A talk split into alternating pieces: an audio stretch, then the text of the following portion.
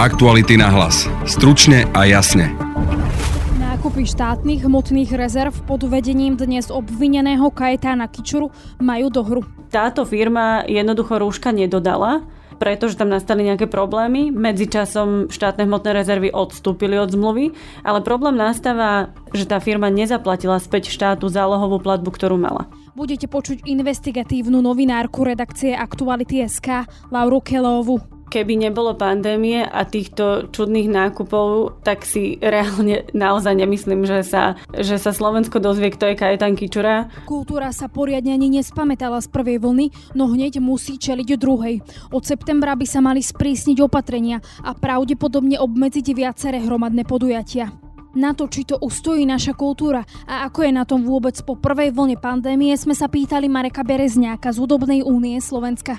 Sú napríklad zvukár, osvetľovač, pódiový technik, manažér, agent, aj obyčajný šofér, ktorý jazdí s kapelami, nemajú proste prácu aktuálne. Nemajú čo robiť. A tiež aj Tibora Zelenaja, ktorý je predsedom Asociácie hudobných klubov Slovenska. Nezačne diať a nezačneme mať príjmy, tak kluby budú zanikať a táto infraštruktúra sa veľmi ťažko bude nahradzať. Počúvate podcast Aktuality na hlas. Moje meno je Denisa Hopková. Aktuality SK dnes píšu o nákupoch štátnych hmotných rezerv pod vedením dnes obvineného Kajetána Kičuru. Štátne rezervy mali firme vyplatiť 4 miliónovú zálohu za obrovský nákup rúšok, no k nákupu nikdy nedošlo. Úrad si teraz žiada zálohu od firmy späť, no zatiaľ neúspešne. Spoločnosť sa pritom spomína pri najnovšom v poradí treťom obvinení Kajetána Kičuru. Ten ale vinu odmieta. Viac už vysvetlí autorka článku a investigatívna novinárka Laura Kelová. Dnešný text vlastne súvisí s e, posledným a najnovším, teda nevieme, že či posledným, ale určite najnovším obvinením Kajetana Kičuru. A, a je to práve nákup zdravotníckého materiálu. Možno si čitatelia aj poslucháči pamätajú z toho najvypuklejšieho korona obdobia, že sme veľmi intenzívne takmer každý deň písali, ako si štátne hmotné rezervy uzatvárajú zmluvy s rôznymi firmami na nákup zdravotníckého materiálu, čiže rôzne rúška, chirurgické masky, e, ochranné obleky a podobne. Práve tento text je o tom, že, že jedna z firiem, e, s ktorou ešte Kajetan Kičura pred svojim odchodom stihol podpísať e, zmluvu na zhruba 11 miliónov eur bez DPH, tak e, táto firma jednoducho rúška nedodala pretože tam nastali nejaké problémy. Medzičasom štátne hmotné rezervy odstúpili od zmluvy, ale problém nastáva a v podstate trvá dodnes, že tá firma nezaplatila späť štátu zálohovú platbu, ktorú mala. V podstate tam asi v praxi teda ide o to, že štátne hmotné rezervy uzavreli zmluvu s e, firmou a v podstate zaplatili im zálohovú platbu, ale ako si spomínala, nič toho sa teda nezrealizovalo, ale tie tá firma tie peniaze dostala.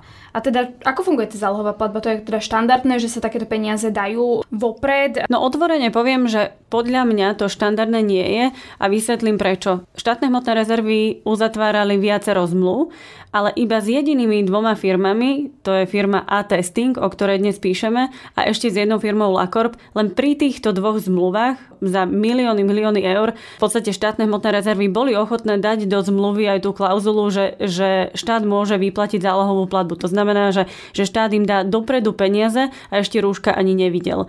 Je to obrovská výhoda pre tie firmy, keď tie peniaze dostanú, pretože e, nie každý má len tak e, cash 10, 11, 12 miliónov na nákup rúšok a preto to veľmi týmto firmám mohlo pomôcť a práve toto bola jedna z výhod, na ktorú poukazuje orgány v trestnom konaní, že, že firma A-Testing dostala dopredu časť peňazí, mm, zhruba je to 3 milióny 885 tisíc, čiže časť z tej celkovej 11 miliónovej zmluvy e, dostala ju dopredu, no a problém je teraz jej vrátením.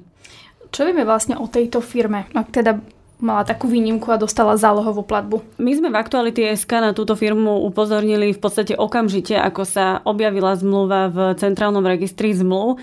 Táto firma eh, sídli v rodinnom dome v Jelke a v podstate jediným konateľom je Milan Strelec. Je to podnikateľ, ktorý aj v minulosti pracoval v oblasti povedzme zdravotníckého materiálu a on si založil ale túto firmu eh, len pár týždňov pred eh, tými obrovskými nákupmi na ochranné vlastne zdravotné pomôcky. Vznikla tá firma koncom januára a už vlastne v marci dostal tento obrovský kontrakt od štátnych hmotných rezerv. Predpokladám, že ste teda s firmou komunikovali, lebo tak teda ten problém spočíva spočíva v tom, že tie peniaze ešte stále teda neposlali naspäť. Čo, čo ti povedali v tej firme, kde sú tie peniaze, prečo ich vlastne neposlali naspäť? Tak ja s Milanom Strelcom v podstate komunikujem od začiatku, kedy sme sa ho pýtali vlastne na, na podmienky zmluvy a podobne, ešte keď uzatváral tento kontrakt. Potom sme s ním riešili, prečo tie rúška neprišli na Slovensko, prečo ich nedodal. Potom sme s ním riešili, prečo s ním e, štátne hmotné rezervy odstúpili teda od zmluvy a jemu sa to nezdalo správne. E, ja tie úplné vzťahy s nimi nepoznám, neviem, aká je presná komunikácia. Skrátka, vyzerá to tak, že jemu sa nepozdáva ten spôsob, akým štátne hmotné rezervy odstúpili od zmluvy a toto je jeden zo spôsobov, ako asi on s nimi chce vyjednávať. Medzi rečou mi v telefonickom rozhovore povedal, že tie peniaze on zaplatil nejakému výrobcovi alebo nejakému dodávateľovi a keďže medzičasom štát odstúpil od zmluvy, tak vlastne on je momentálne asi v situácii, že tie rúška má nakúpené a peniaze nemá. Takže ja v zásade neviem, e, je to v podstate skôr na ňom a je to ťarcha pre ňoho, aby, aby si túto situáciu vysporiadal. Každopádne myslím si, že už má zdvihnutý prst e, a červený vykričník, pretože e, štátne hmotné rezervy sa obratili na súd a ten koncom júna vydal platobný rozkaz že tie peniaze má vrátiť. Ty si ešte spomenula vlastne, že tie zálohové platby, e, štátne hmotné rezervy v tom čase ako keby dopriali tej jednej firme Attesting, ale aj teda druhej firme. Čo bola tá druhá firma, ktorá dostala teda takúto výhodu? Tá druhá firma bola LaCorp, e, tá na rozdiel od Attestingu aj, aj nejaký tovar dodala. Tiež tam boli problémy, že nedodala taký kvalitný tovar, ako sľubovala, takže ešte sa tam upravovali zmluvy.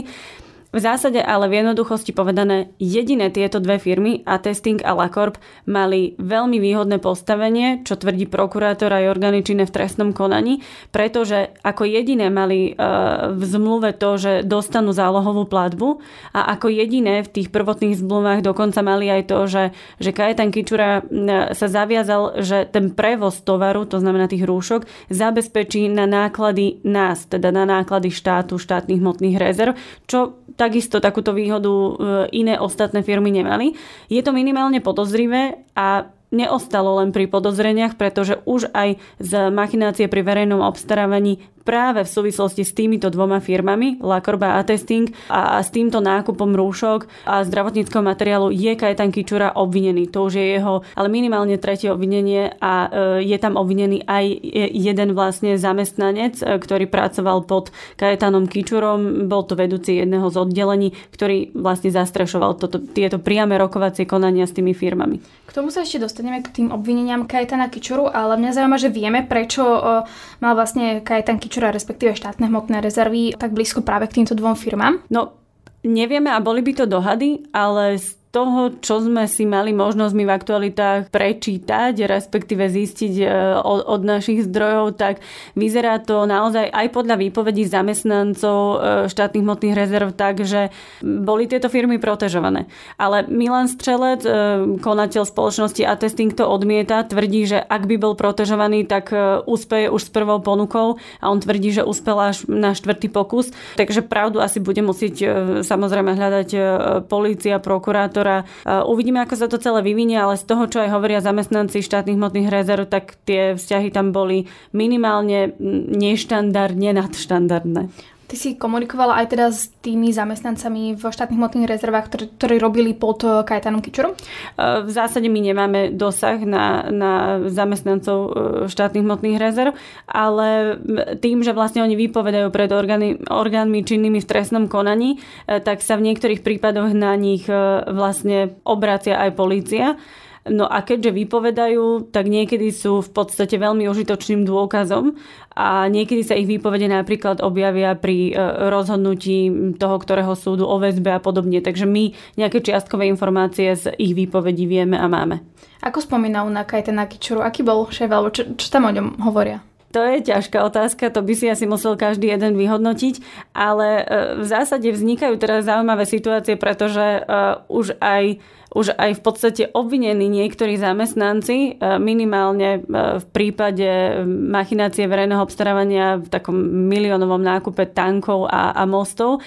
Tam jeden zo zamestnancov je tiež obvinený, ale vypoveda proti Kajetanovi Kičurovi a tvrdí, že ho do toho predseda nútil. Takže bude zaujímavé sledovať, ako sa bude vyvíjať vôbec ten vzťah tých zamestnancov voči, voči e, Kajetanovi Kičurovi a čo všetko vlastne e, padne tomu Kičurovi na hlavu. Poďme teda k tomu, k tým samotným obvineniam. Z koľkých teda e, vecí je Kajetan Kičura obvinený? Tak začneme od konca. E, spomíname tu najčerstvejšie obvinenie a to práve e, za obchody alebo teda za biznisy so zdravotníckým materiálom. E, súvisí to vlastne s tzv. s tzv. machináciou pri verejnom obstarávaní a s porušovaním povinností pri správe cudzieho majetku, keďže Kajetan Kičura bol šéf na tomto úrade štátnych hmotných rezerv. Potom druhé obvinenie súvisí s nákupom tankov a a mostov. To sú zmluvy e, z konca roka 2019 a z tohto roka, kde podľa teda vyšetrovateľov a prokurátora Kičorov úrad e, uprednostnil ako keby, alebo teda zvýhodnil jednu vopred vybratú firmu a tretie obvinenie, to myslím, že úplne prvé, tak tam je minimálne podozrivý z korupcie a je obvinený z legalizácie príjmov z trestnej činnosti alebo v jednoduchosti povedané e, z prania špinavých peňazí. Tieto všetky obvinenia teda vyplávali potom, e, ako sa zverejnili tie informácie o tom, že v štátnych hmotných rezervách mal dojsť nejakým takým zvláštnym nákupom? Ja by som povedala, že ten spúšťací moment e, bol práve ten, že, že v podstate novinári si veľmi pozorne odsledovali nákupy zdravotníckého materiálu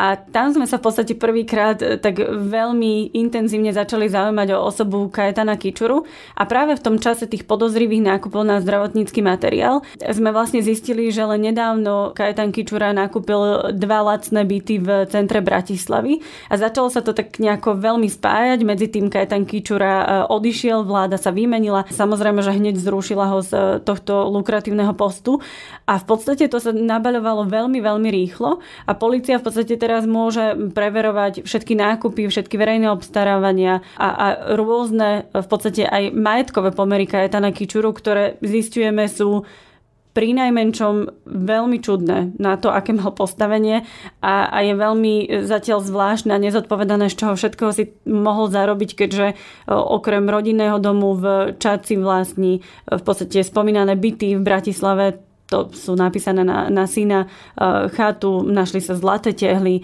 našlo sa niekoľko desiatok alebo 100 tisíc na, na účtoch jeho otca. Takže akože toto sú nezodpovedané otázky a myslím si, že, že celé to aj tak bude súvisieť v podstate s tým jeho postavením na štátnych hmotných rezervách a s tým, akým spôsobom potom vedel hospodariť u seba doma na súkromných účtoch keby nedošlo k nejakej pandémii, že v podstate by sa možno ani nevedelo, alebo by sa možno niekedy až v budúcnosti prišlo na nejaké možné kšefty Kajetana Kičuru. Keby nebolo pandémie a týchto čudných nákupov, tak si reálne naozaj nemyslím, že sa, že sa Slovensko dozvie, kto je Kajetan Kičura a myslím si, že Kajetan Kičura by um, totálne neznáma osoba odišiel z úradu, možno trošku neskôr, že, že by ho tam v podstate nehnali tou metlou tak výrazne a myslím, že to dokonca bolo v nedeľu, keď ho Matovič prišiel vyhnať z toho úradu. Takže myslím si, že by sme asi dnes vôbec nesedeli a nerozprávali o jeho treťom obvinení. Vieme, že odkedy Kajetan Kičura šéf, šéfoval štátnym hmotným rezervám? Tak v životopise e, sa píše, že v roku 2012 tam nastúpil. V zásade ale veľmi jednoducho si ho môžeme spojiť s tým, že, že keď bol pri moci smer, tak Kajetan Kičura mal túto významnú úlohu a on sa ani netají tým, že je osobným priateľom Roberta Fica. Asi, asi sa nepochybne spája so Smerom. A tie tri veci, z ktorých je teraz momentálne obvinený, tak oni, on mal napríklad takéto zmluvy uzatvárať už od toho 2012, alebo to bolo neskôr? No zatiaľ hovoríme o dosť aktuálnych veciach, to znamená, že, že prelom rokov 2019-2020 tie nákupy bytov alebo respektíve tá legalizácia príjmov stresnej činnosti tam nemáme zmapované zatiaľ, že, že ako dlho to malo trvať, ale nevylučuje sa, že, že policia pôjde ďalej a že bude preverovať e, rôzne nákupy, ktoré vlastne boli za celého jeho v podstate tam predsedovania na štátnych hmotných rezervách. A čo ja viem, tak e, v podstate teraz je nové vedenie štátnych hmotných rezerv a tam práve je osobitný človek, e, podpredsednička Šubová, ktorá v podstate teraz sleduje zmluvu po zmluve, takže myslím si, že ešte, ešte nebolo všetkým nákupom koniec. Kultúra sa poriadne ani nespamätala z prvej vlny, no hneď musí čeliť druhej. A to vo forme nových opatrení, ktoré by mohli platiť od septembra. Práve tie označujú viacerí pracujúci v kultúre za diskriminačné a likvidačné. Vypočujte si ministra zdravotníctva Mareka Krajčího, ktorý minulý týždeň uviedol, čo by sa pravdepodobne mohlo od septembra zmeniť. Práve preto, že dojde k masívnej socializácie veľkého množstva obyvateľov Slovenska. My potrebujeme zase niekde ubrať, pretože predpokladáme, že tá druhá vlna sa bude ďalej vyvíjať a my potrebujeme tlmiť jej rozvoj a najmä zabraniť tomu, aby sa dostala do nekontrolovanej fázy. A preto sme sa rozhodli, že od 1.9. do 1.10. E, počas e, zahájenia školského roku nebudeme odporúčať hromadné podujatia, teda toto konzilium neodporúča organizovať hromadné podujatia. Bude zákaz hromadných podujatí nad tisíc ľudí, vrátane športových podujatí. Je to naozaj na základe e, skúseností z iných krajín, kde vieme, že práve tá epidémia e, ochorenia COVID-19 e, v Taliansku, Čiernej hore, alebo aj Chorvátsku a Srbsku sa práve rozvinula po organizácii veľkých športových podujatí, kde sa nakazilo veľké množstvo ľudí a potom v zápäti je veľmi ťažké dohľadať všetky kontakty a to ochorenie potom prechádza do nekontrolovanej fázy. Takisto zakážeme interiérové hromadné podujatia nad 500 ľudí. Do 500 ľudí na týchto podujatiach bude povinnosť nosenia rúška. Takisto uplatníme zákaz všetkých interiérových hromadných podujatí po 23. hodine s výnimkou svadie. Toto je obmedzenie nakoľko e, taký, takýto nočný život častokrát je spojený aj s konzumáciou alkoholu, sú tam veľmi úzke kontakty a aj súčasné epidemiologické skúsenosti aj z územia Slovenska hovoria, že veľa ľudí sa práve nakazuje na takýchto podujatiach a preto si myslíme, že takéto podujatia by mali byť v tomto období úplne zakázané. Ako je na tom naša kultúra po prvej vlne pandémie a dokáže prežiť ďalšie obmedzenia? Pýtali sme sa na to Mareka Berezňáka z Údobnej únie Slovenska, ktorý je aj organizátorom viacerých kultúrnych podujatí. Toto není ešte usmernenie. Toto je odporúčanie pána ministra zdravotníctva po konzíliu z 13. augusta, avšak na to, aby to vstúpilo do platnosti, to musí vyznať ako usmernenie na úrade verejného zdravotníctva. Prešiel týždeň, dneska je štvrtok týždeň po tej tlačovke a stále nevieme, čo vlastne bude platiť. To, že jedna vec sa povedala na tlačovke a druhá je v tom usmernení sa nám stalo už viackrát, preto my stále čakáme. Len je to také nepríjemné čakať na niečo, čo má platnosť od 1. septembra, čo je už o týždeň a stále nevieme, čo tam vlastne bude. Tie veci sa môžu zmeniť. A ak by to vstúpilo do platnosti tak, ako to bolo avizované, tak by to znamenalo to, že všetky interiérové podujatia, čo sa týka napríklad všetkých klubových podujatí, by museli končiť o 11. hodine večer, čo mnohé sa vtedy ešte len rozbiehajú a taktiež by to znamenalo to, že by na tom podujatí nemohlo viac než 500 ľudí. Aktuálne je to tisícka. Len to všetko sa dozvieme, až keď vyjde to usmerenie. To naozaj to môže ešte toľkokrát zmeniť, že nevieme. Najbližšie konzílium má zasada 27. augusta, tam sa zase tie veci môžu prehodnocovať. A toto je môj najväčší problém, že tieto veci sa neriešia systematicky. Je to niečo, čo sa rieši ad hoc veľmi neskoro. Nevieme teda, aký bude ten finálny výsledok. To usmernenie úplne nepoznáme. Ale čo to bude teraz pre, pre vás znamenať v praxi, ak sa naozaj obmedzia tie hromadné podujatia a to je teda, že zákaz hromadných podujatí nad tisíc účastníkov alebo teda odporúčanie, aby sa to nedialo, potom hromadné podujatie interiéry nad 500 účastníkov a teda všetky interiérové podujatia po 23. No, v prvom rade to bude znamenať precedens, že sa obmedzenia môžu rušiť kedykoľvek a že sa nedá spolahnuť na to, že keď niečo je schválené o týždeň, to nemôže byť zmenené a to vnáša veľmi veľkú neistotu do celého sektoru, ktorý, môže ho to vlastne aj zlikvidovať, nakoľko ťažko sa organizujú a plánujú veci v takejto neistote, keď nevieme, čo bude. Ďalej to môže znamenať veľký problém pre celú klubovú scénu, ktorá častokrát žije aj z, tých, z toho predaja na baroch a keď budú obmedzené tieto hodiny, tak tam tie obraty nebudú až tak veľké. A celkovo môže to znamenať aj to, že ľudia ešte vo väčšej miere prestanú chodiť na podujatia, lebo okrem toho, že tam boli spomenuté tieto obmedzenia, bolo tam spomenuté aj takým menším písmom, že sa odporúča neorganizovať kultúrne podujatia, čo pre mňa je vyslaný signál ku všetkým návštevníkom, aby na tie podujatia nechodili.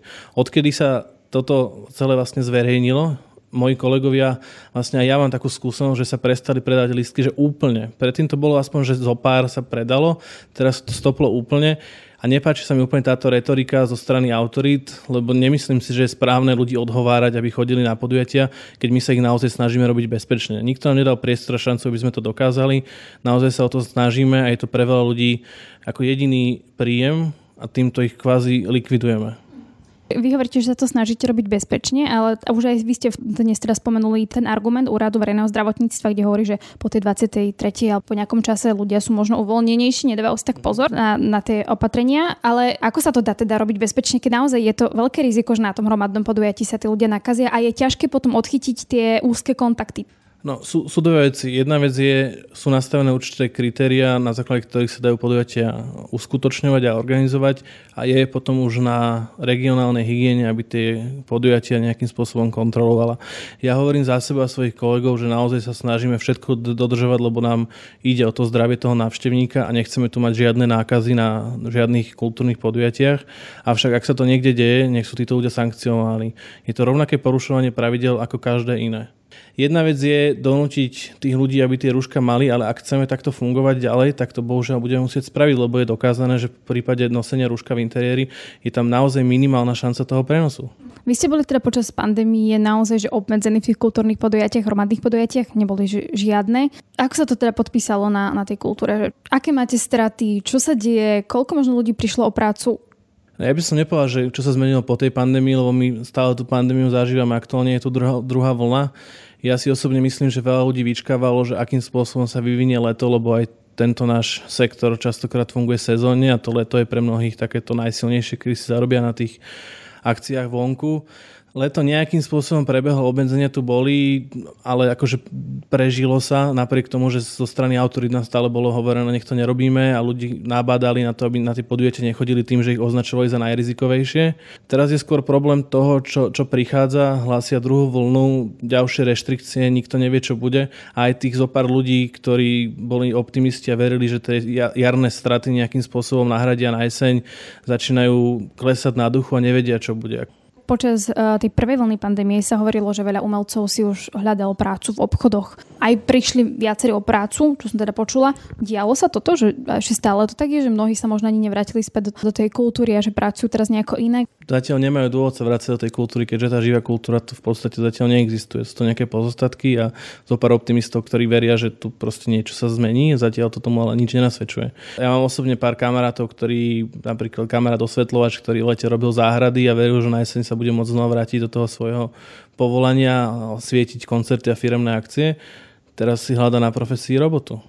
Alebo mám kamaráta, ktorý robil technika kapelám, jazdil s kapelám, ako všetky možné veci v rámci toho kultúrneho priemyslu.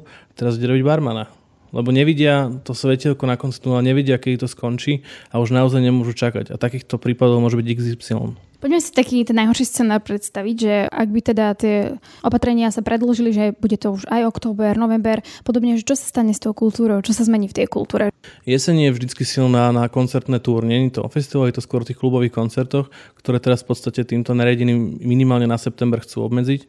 To neznamená, že na október nebudú a nikto v týchto podmienkach to nevie plánovať, že čo bude. A okrem toho treba aj spomenúť, že veľa z týchto ľudí pracuje na firemných podujatiach, ktoré vnášajú pomerne silnú finančnú inekciu a, ale tieto podujatia sa taktiež po väčšine konať nebudú, nakoľko či už to bude z dôvodu e, obmedzení, ktoré aktuálne sú, alebo im to zakázala nejaká matka, keďže ide o medzinárodné korporáty. A v prvom rade by som chcel hovoriť, že veľa umelcov, lebo umelci to je tá časť, ktorú ten divák, keď ide na koncert, vidí, ale za nimi sú ten obslužný personál, tzv. robotníci kultúry, ktorí mu pomáhajú s tým umeleckým výkonom. Soza mala taký nejakú štúdiu, v ktorej ukázala, že na menšie podujatie, na menšieho umelca sú to minimálne 4 technici, na väčšieho až 7. Znamená, že tu sa bavíme o strašne veľa ľuďoch, ktorí vďaka tomu, že tí umelci nemajú dovolené vystupovať v takom rozsahu a respektíve by možno aj vedeli vystúpiť, ale ľudia sa boja si tie listky kúpiť, tak tí technici a ľudia v podstate tiež nemajú žiadnu prácu.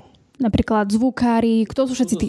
Sú napríklad zvukár, osvetľovač, pódiový technik, manažér, agent, aj obyčajný šofér, ktorý jazdí s kapelami, nemajú proste prácu aktuálne. Nemajú čo robiť. Čo teda štát? Pomohol vám dostatočne? Nepomohol vám dostatočne? Ako toto vnímate?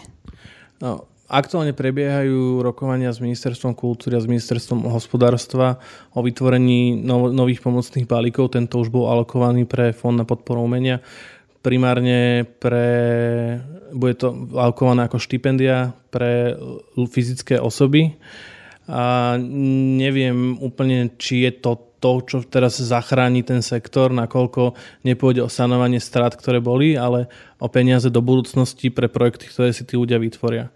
Osobne sa nazdávam, že to treba najprv tým ľuďom nejakým spôsobom vyrovnať ten dlh z minulosti, lebo naozaj mali zakázané pracovať a potom sa môžeme pozerať, čo bude. Mnoho ľudí z kultúry kritizuje ministerstvo, že nepomohlo. Čo teda malo urobiť ministerstvo, aby to bolo lepšie? My aktuálne rokujeme s ministerstvom kultúry, to znamená, nerad by som sa vyjadroval, že čo by malo, čo by nemalo robiť.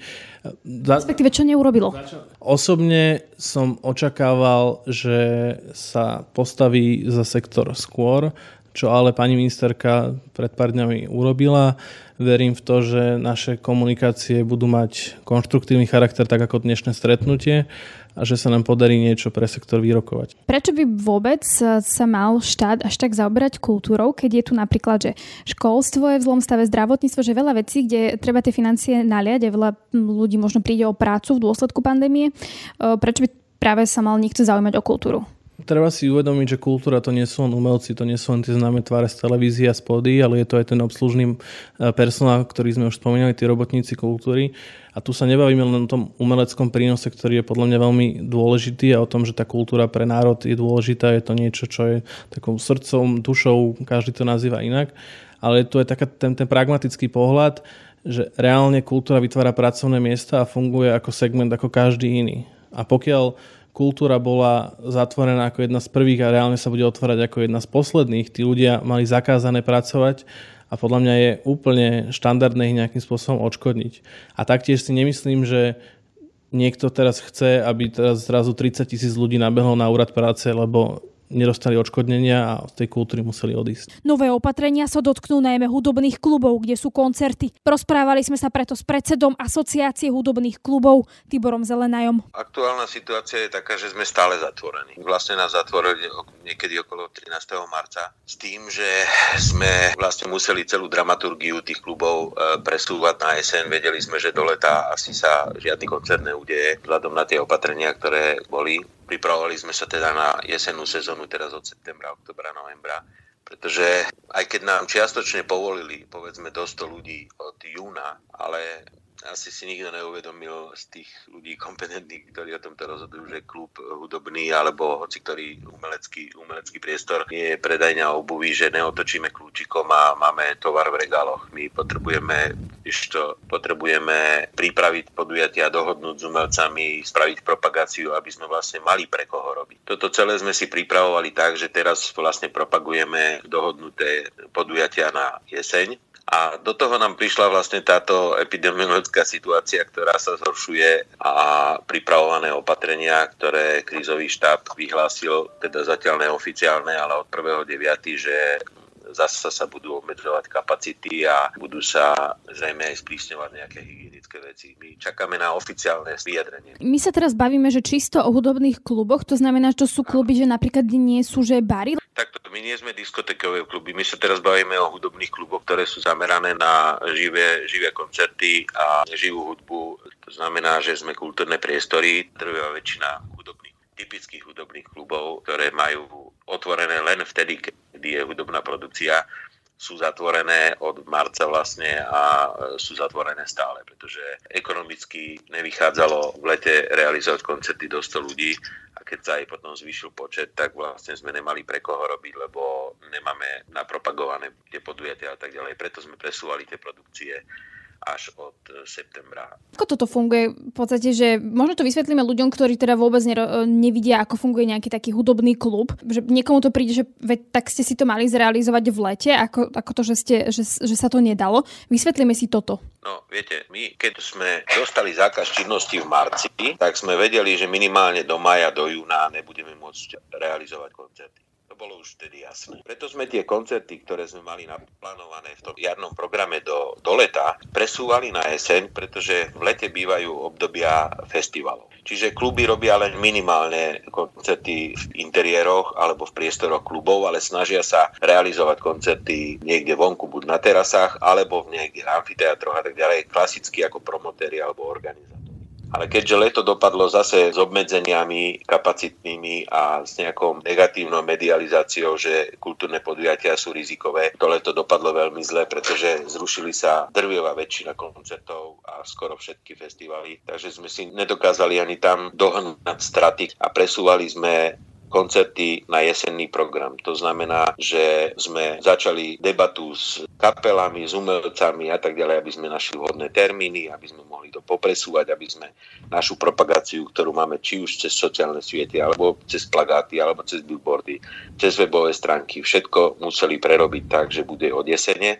A teraz vlastne stále nevieme, je august, ako budeme môcť fungovať od jesene a či vôbec budeme môcť fungovať a či vôbec bude to ekonomicky možné možné zvládnuť. Pretože my sme tie koncerty, ktoré sme presúvali, sme presúvali aj s predanými vstupenkami. Mali sme výšku vstupného namodelované na určité kapacity tých klubov. To znamená, že keď máme predaných na jeden koncert povedzme 450 stupeniek a obmedzia nám kapacitu na 250, my sme výšku vstupného modelovali na 450, tak nám to ekonomicky samozrejme nemôže výjsť. Takže tie koncerty budeme musieť rušiť alebo robiť miesto jedného dva koncerty, čo znamená, že za jedno vybrať tie vstupné musíme zaplatiť dva honoráre umelcom a tak ďalej. Čo to pre vás bude teda znamenať v praxi, ak teda v tom septembri tie opatrenia naozaj budú tak, ako sa to teda spomínalo, že na, na celý mesiac sa nebudú môcť realizovať podujatia interiérové po 23. alebo budú teda obmedzené aj s účastníkmi. Čo to pre vás bude znamenať v praxi, ak teda nebudete to môcť realizovať tie vaše plány na tú jeseň? My chápeme situáciu, uvedomujeme si ju a ešte obmedzenia, čo sa týka počtu účastníkov, by sme vedeli akceptovať, ale obmedzenie, že po 23.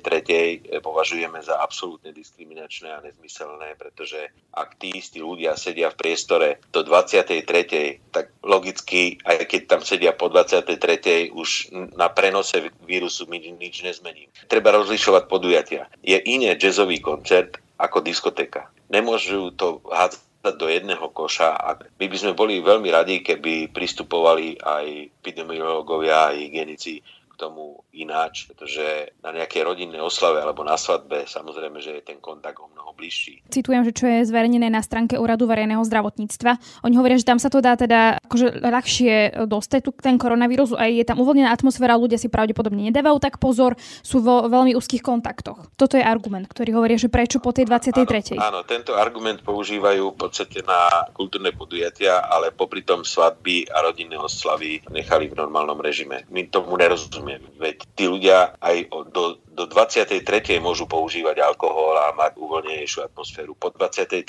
to bude rizikovejšie. Nerozumieme tomu a toto na, a, absolútne odmietame, pretože nevieme si predstaviť, že máme teraz spraviť to, aby sme o 23.